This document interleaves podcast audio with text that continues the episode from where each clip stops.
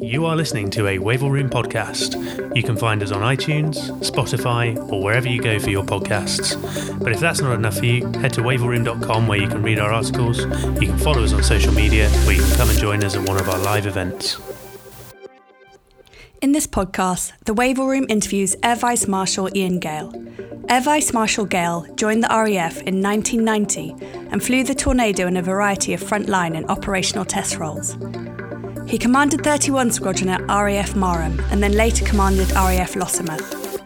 As the senior responsible owner for intelligence, surveillance, targeting, and reconnaissance, he brought the P-8A Poseidon maritime patrol aircraft into RAF service and was responsible for the Protector uncrewed aerial system and the E-7 Wedgetail. He was appointed Assistant Chief of the Air Staff in April 2019. This interview was recorded in June 2020. Air Vice Marshal Gale, thank you so much for agreeing to be interviewed by the Wavell Room and for joining us here. You've commanded at a variety of levels and in a variety of contexts, both commanding service personnel and civilians in a career spanning um, over 30 years. What's the most important thing that you've learnt about leadership? Thanks, Andy. Uh, inevitably, there's uh, there's going to be a few answers to that, but if I if I if I start with a headline, I would say that what I've learned most about leadership is you can't do it all yourself. So maybe we all start out in life wanting to be the hero, wanting to lead everything ourselves and be at the front of everything. And that can work up to a point.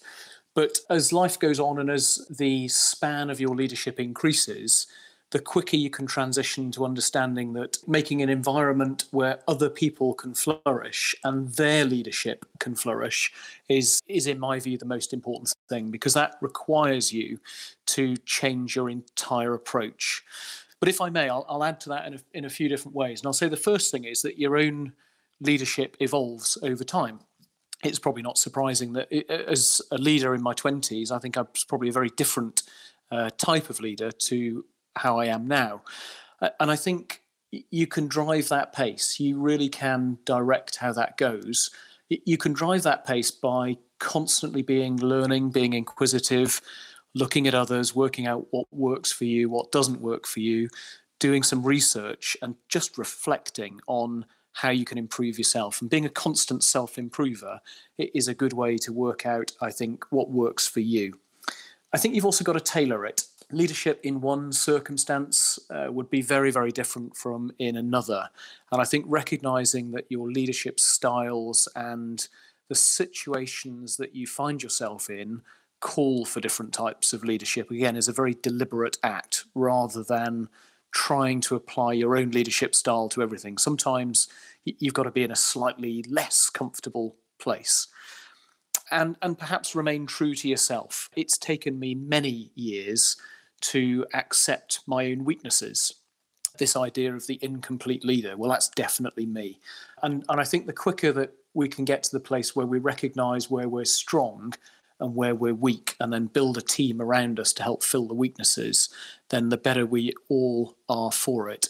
And, and remaining true to yourself as well. I, I think I find myself in a position now that, that I never could have dreamed as uh, as an air cadet when I joined the Air Force. But I'd like to think I'm still me. You still get absolutely the Ian Gale that is true. You don't get a false external version of me.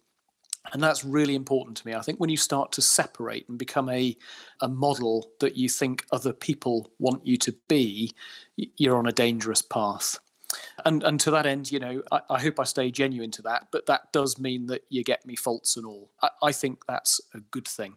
I, I, get around that by employing people who are brighter than me. that's that's pretty easy if you're me, but it, it delights me when I can help people who are cleverer than me move on quicker than I did. So the, the Ian Gale, which is true, is now the Assistant Chief of the Air Staff. You've been in that role for just over a year.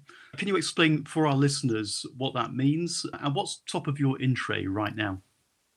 Yeah, of course. It's it, it's a funny post, the one of assistant chief, and I'm the assistant chief strategy, but it encompasses a bit more than that. So I suppose I'm the chief of staff for for the chief of the Royal Air Force. Um, if this was a modern day A team, it's altogether less glamorous, but the strapline would be if uh, nobody else wants to do it, Uh, if it's not clear how it's solved, and if it's late, uh, give it to ACAS. So that that's uh, one part of the job. a really big part of what I do is strategy. So in my department, my strategy team authors the Royal Air Force strategy, and authors, I'll, I'll talk about it in a minute, are um, underpinning work for things like the review. But you know, if we just backpedal on that strategy, it sounds very dull and dry, and all the rest of it. You know, the Royal Air Force is out there right now, and if I just pick a few areas of of how it's keeping you safe right now, we have QRA fighters on standby that could be airborne at a moment's notice. And are frequently scrambled to incursions into our airspace that threaten us, be those by hostile states or potentially hostile states, by rogue airliners or whatever it might be. Linked to that is a network of radars that are keeping our airspace clear and allowing QRA to get to those things quickly. Our, our newly introduced maritime patrol aircraft are routinely patrolling the North Atlantic, keeping our deterrent safe uh, and keeping us safe in conjunction with the Royal Navy from surface and subsurface threats.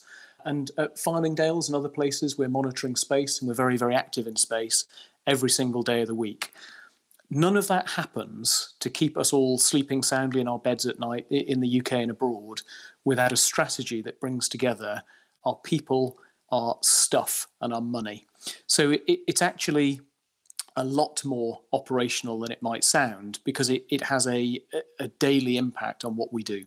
So that's a, a large part of the job my role also encompasses the, if you like, the custodian of the reputation of the Royal Air Force, although really all of us are that. So I, under me comes the media and comms uh, organisation and uh, all that that entails. So when we do press releases, campaigns, when we react to things that have happened, good or bad, that falls to me as well. I have the history and ceremonial areas of the Royal Air Force. I also I'm involved in the release to service and the initial issue of release to service to uh, new capabilities, be those platforms like the P8 or, or, new air traffic systems like Marshall, which is modernising all of the military air traffic systems that the UK possesses. Uh, a really big important part of my job is the international role. So I'm the first point of contact for a number of our relationships with uh, other air forces. I'm part of the Air Attaché network in London, and uh, I I'm routinely in conversation with my counterparts in other air forces. Why does that matter? Well, of course, there are allies and partners and allies and partners is a, is a massively important part of who we are as global Britain, but also in terms of prosperity for the United Kingdom. We are joined up with nations. I mean, we have a joint squadron with Qatar, for example, around the Typhoon aircraft that is bringing us security, it's bringing us influence, and it's bringing us prosperity and jobs into the UK. So th- that's a real uh, sort of a cross government spanning role of the job as well. I'll finish with two. I'm the conceptual champion to the Royal Air Force through the Defence Studies role. And what that means is I make the brain of the Royal Air Force convulse and come out with new ideas and imagine the future. Conceptual thinking can quite often be thought of as dull and remote, but actually it is the Imagineering. It is the, the really bright people thinking of the new concepts for the Air Force. And finally, in the roles, I and the others in the senior leadership team are discharging Astra, which is our program for the future of the Air Force. And I'd, I'd come back to that later on. Top of the in tray, COVID, and keeping operating through COVID and being stronger and better as we transition through the phases of COVID into whatever the permanent new normal is the integrated review, which is obviously live at the moment, making sure that we do the best for the Air Force, the best for defence, and the best for the nation. And I talked about renewal, prosperity, exports, uh, things like making sure that we employ people across the whole United Kingdom, which we do, and, and bring the strength of our union together. And then finally, Astra uh, would be in, in my top three as well, because Astra is going to change everything for us.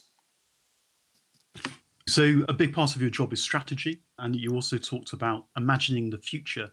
So, how do you see the future of air and space power evolving, and what does that mean for the RAF? Yeah, it's a great question, and, I'm glad you said uh, air and space power because uh, there we go. That's that's the nub of it. What's new? Way back when, uh, people were thinking about a new domain, and it was called air and people weren't sure if it would catch on and whether it would be part of somebody else and whether there'd be anything in it. And I suppose we've seen ourselves do that with both space and cyber. And space and cyber have become very very important to how we how we do our work. I mean as an air force and and certainly the navy as well we, are so dependent on space that we must protect it. If we lose space we're in big trouble immediately. And of course like every other citizen in the world we're cyber dependent as well. So that's the first thing. We we are increasing our involvement our skills and our programs uh, particularly in space. And i expect there to be some some big developments in in that area. I mean, for the moment, we have about 450 people who would who would identify as uh, space in their job title. I expect that'll increase quite a lot. Skills are going to change as well. When I joined the Air Force, a second language was French or German. Increasingly, it's Python 5 or some other computer language or, or a way of being comfortable in big data analysis and I think we're probably going to move quickly to a place where uh, everyone's multi-skilled uh, and you've got your primary superpower but your secondary superpower is there as well. The importance of coding of data networks and using that data to really get to intelligence and insight and foresight is going to disproportionately increase. That of course, has got a few things on the horizon. We've got the singularity, and whatever that means to us when computers exponentially increase their power, and quantum computing, which we have been on the cusp of for a while, but we really do seem about to be making big breakthroughs very soon. And then finally, being a more versatile and better employer. So the, the demands of ever newer generations of people, coupled with the changing demands of the people that we've got, mean that we just have to work harder. I've always said that if you if you join the air force, you'll you'll never get rich. Uh, it's it's not that kind of job, but you'll have the kinds of adventures and the ability to change the world that you just can't get in other jobs. Uh, and we need to make sure that that stays. This idea of pride and service remains, and how we appeal to people remains as well. So we're already pretty socially mobile. About 40% of our officer cadre comes from the ranks. About 90% of our non commissioned people are on an apprenticeship of one kind or another. But we need to do more. So, flexible service, and all of this has been accelerated by COVID. Flexible service, remote service, zigzag careers, where we absolutely encourage people to do some time in the military, go out into industry, uh, spread those skills and knowledge, get some more, come back into the military, probably at a higher rank. All of these things are changing very, very rapidly and, and long overdue, in my view, because the, these are things that allow us to make the most of the most diverse talents we can possibly get our hands on. And that's for regular service people, various forms of reservists, and of course all of our civil servants as well. You know, this this is for everybody. That the Royal Air Force is all of those people. The next uh, group of questions are from our listeners on Twitter. You've been in the job for 30 years. What's the one thing uh, which at the time you couldn't influence, you regret happening to the service? Yeah, it's a, that's a really interesting question. You, you probably won't expect this, but the thing that I wish hadn't happened, and I fully understand the reasons for it, but the, the, Royal Air Force used to provide search and rescue services across the UK. And the sight of a yellow helicopter has been the saviour of many people. The reason they existed was for, for downed military aircrew, but the vast majority of their work was picking up people who got into trouble on the mountains, in the seas typically.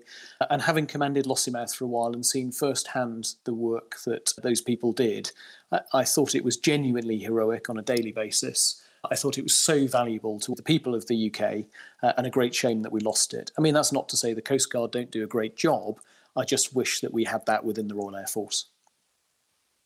The second question concerns Astra. Um, Astra is very much your responsibility as, as ACAS. And so this listener asks, how do we avoid it becoming a, a good ideas club? They, they say that they've had 25 years of countless RAF change initiatives failing to deliver the benefits and then just flipping to the next scheme. So how can we make sure that Astra is the one that doesn't do that? Yeah, and I hear that a lot, and, it's not unreasonable for people to be cynical. And of course, you, you get this oft quoted 80%, 85% of change initiatives fail, but, but they fail based on the criteria they were set at the start. And when you look back at them, they, they had great successes. They just didn't achieve everything, so they counted as a failure. And the constant changes, well, the thing is, the world is changing.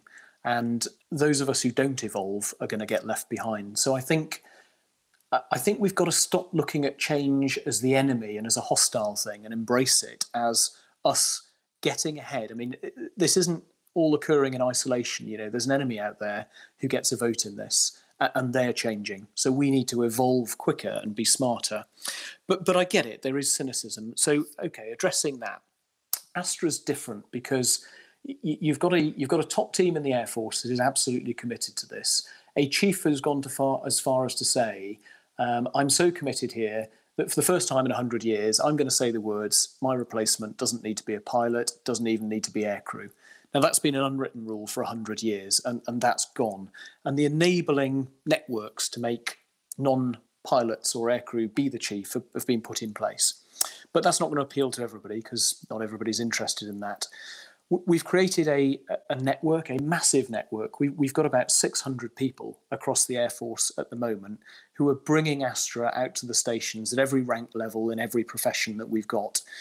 We've created Kickstarter funding and pilot projects to put our money where our mouth is. So if you've got one of these good ideas, because by the way, Astra needs bright ideas. Uh, that's part of it. There's a there's a a future focus part, which is how we fight and win in the future, uh, focused out at about 2035, 2040. And there's another part that says, why is today better than yesterday? And how will tomorrow be better than that? And for that, we do need bright ideas. And some of them don't cost much. They're about the way we act, the way we empower people, the way we communicate, the way we break through layers of cynicism and, and layers of hostility. So we've created that Kickstarter funding. I, I, have a various number of Microsoft Teams where actually any of those 600 ambassadors can get straight to me, uh, and we we've already committed about half of our initial Kickstarter funding. So the investment is now, and, and I'll stop with this because I'll go on for too long otherwise. You know, Astra is a philosophy, it's not a program, and it's also a question. So, my question when you say, What are you going to do for me? is, you know what? We're doing it right now. What are you doing? What are you doing to change your Air Force to make it better for you, for those around you, and those you lead? And, and I think that's really important. This isn't passive, it requires everybody to be active and and suspend the cynicism and ask the question afresh how am I going to improve the organization and what help do I need? Mobilize the command chain. Uh, you tweeted recently you'd taken part in a webinar chat with Matthew Syed, and I think that, that prompts the next question, which is Are you confident that the RAF senior leadership team will fully embrace cognitive diversity? And do you think that our leaders are comfortable being uncomfortable? Yeah, it's really interesting. Well, so Matthew, uh, his his book about rebel ideas and his webinar were, were excellent, but but it, it's interesting that question because it, it's placed in the future. The senior leadership team is pretty cognitively diverse. I mean, everybody thinks it's a room full of white male pilots. Well, it's not. We've got a, a, a pretty diverse range of, of people in that room. We also have our non executive directors who we specifically bring in to have skills that we don't have or perspectives that we don't have. But I get it. We, we, we still need to push and we do need to make ourselves uncomfortable because that, that way we're ingesting perhaps the most challenging opinions that, that have a voice of one. So the short answer is is yes, we're, we're pushing that very hard because the simple fact is if we if we're not diverse, and, and, and I, I mean that in every sense of the word, then we'll have one brain acting many times. When we are diverse, we bring many brains, many perspectives um, that can only be gained through life experiences and, and those sorts of things to bear on a problem. And that brings us better solutions and we're stronger for it. So, definitely, are our leaders comfortable being uncomfortable? I, have got to tell you, Andy, you can't be in the top team of an organization like the Royal Air Force and not exist in an uncomfortable position every single day. So, if, if you don't like that, definitely don't apply. For normal um, daily activity, do you, do you think we still have too many levels of hierarchy in the RAF? And would greater delegation of budgets make the RAF more efficient and responsive? Now, you know what? That's the kind of question I would love to see in my inbox because those are both direct hits. So I do think we have too many levels of hierarchy, and we are taking steps to examine that right now to see what we can reduce. We've already done a lot of it. We reduced our headquarters. I mean, we have one headquarters. Um, it, you can't get much um, much fewer than that without having nothing. We, have hit our star count fairly hard, so we're trying to take numbers of people out, but we also need to take some layers out as well. So yes, uh, and the next thing is, I mean, it's a great second part, very much so. And I, I was just talking this week with our director resources about the progress of our plan to decentralize our budget as far as possible. Primarily, the, the real the real power here lives at our station command level. And what we've got to do is we've got to line up the money, the policy awareness, and the power to be able to make smarter investment decisions faster to improve efficiency and the lot of people on stations. So we're well on the way to that. I mean, we're talking in weeks and months, not years. So a great question and on it both. When I asked you what's top of your intro at the moment, but it's it's COVID. This interview is being recorded in June 2020, where we're, we're all currently locked down and we've been locked down for, for three months. Pandemics were a tier one threat in the UK national security strategy. Do you think that we overly focus on military security? Yeah, and I, I, can see why at a time like this that that question raises its head. But I suppose there's two parts to this. If if we'd just been invaded, I can't help thinking that the question wouldn't be posed to an NHS leader saying, Do you think you focused a little bit too much on health there and not enough on defending the homeland?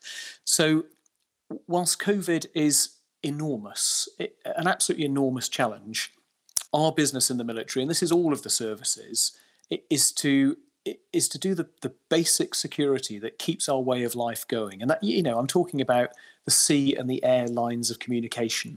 I'm talking about defending us from submarines that probe our shores, bring themselves within missile range of our of our cities, regularly fly fighters into our into and towards our airspace in order to disrupt our, our ways of life.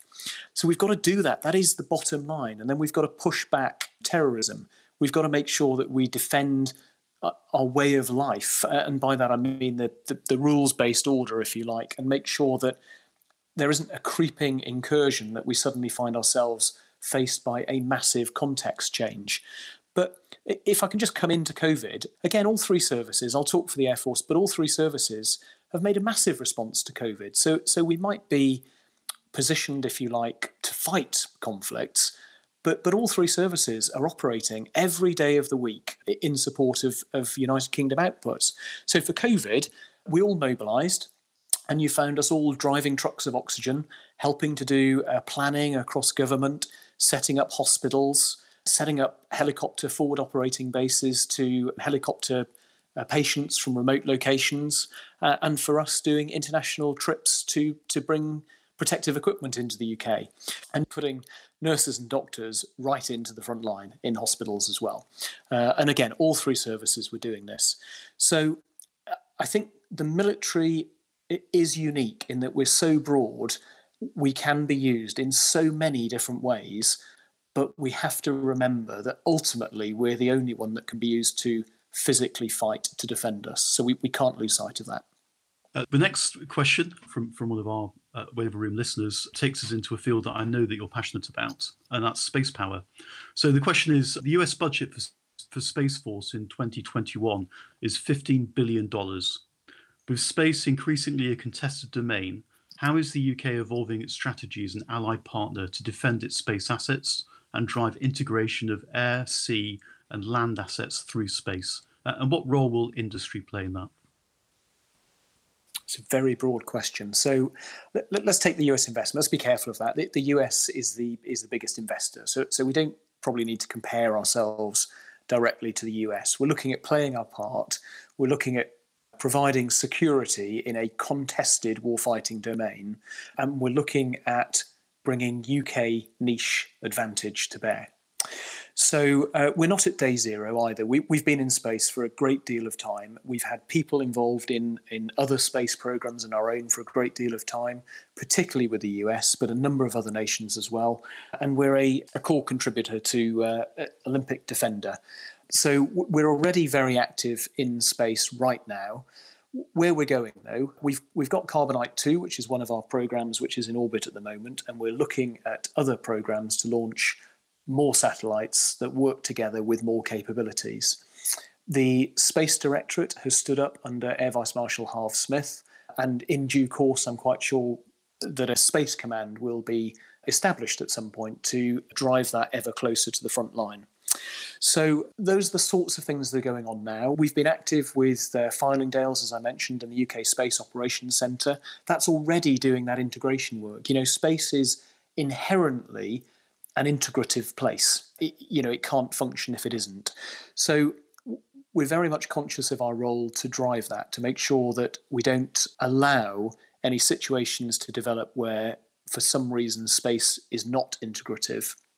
And in the future, where does industry play? Well, the, the UK is in a great place here. I mean, I can tell you that at RAF Leeming, there's a company called Stratabooster who are working with the RAF Innovation uh, or the Experimentation Hub, uh, and they're looking at launching a uh, Pico satellite from a small rocket that goes into space on a balloon.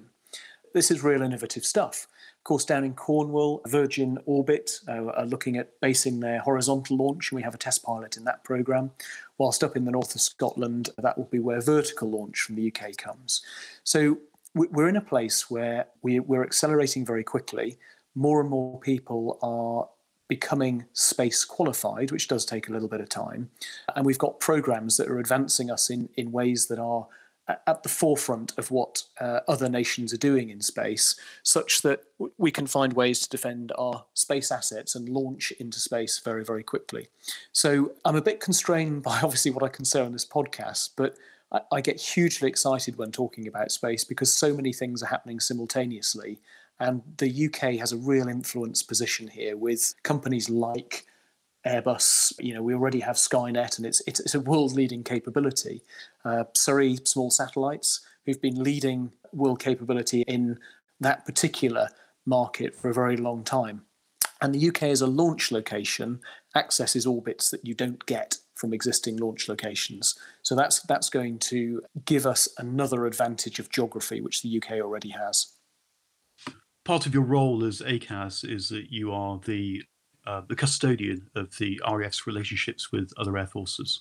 Can we expect an increase in the number um, and or scope of RAF bilateral and trilateral exercises involving non-NATO partners, such as, as Guardian North with the Japanese, or Invincible Shield with the South Koreans, or with the Indra Danush series with uh, with India?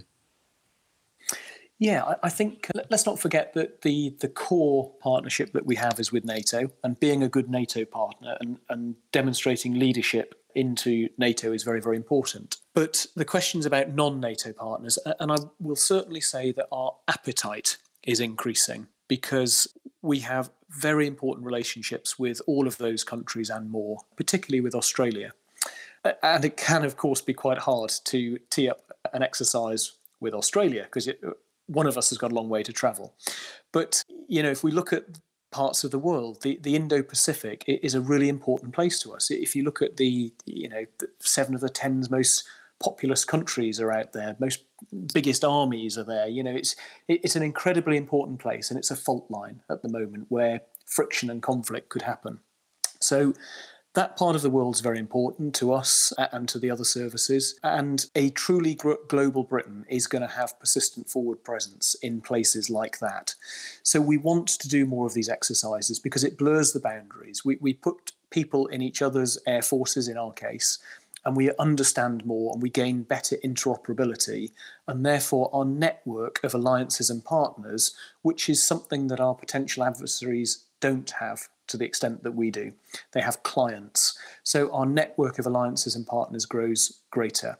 And when you look at some of these nations as well, the industrial partnerships we've got to form uh, on programs like Tempest, which are going to bring top end capability and investment and jobs to Britain, rely on some of these other nations being partnered with us. I mean, um, Norway and Sweden, I know we're mainly talking non NATO, but they're very important partners to us in MPA and potentially looking forward into Tempest as well. So the appetite going up, I think it would be it would be wrong to say yes, we're definitely going to do this this side of a review because COVID uh, is having an impact on us which is not yet fully understood. So how will we how will we be able to bring that to bear? If it's not exercises, we'll find other ways, but our, our partnerships will be deepening. That that's absolutely certain. Do you see the challenge of China as a unifier or a divider between us and our NATO allies in terms of air power?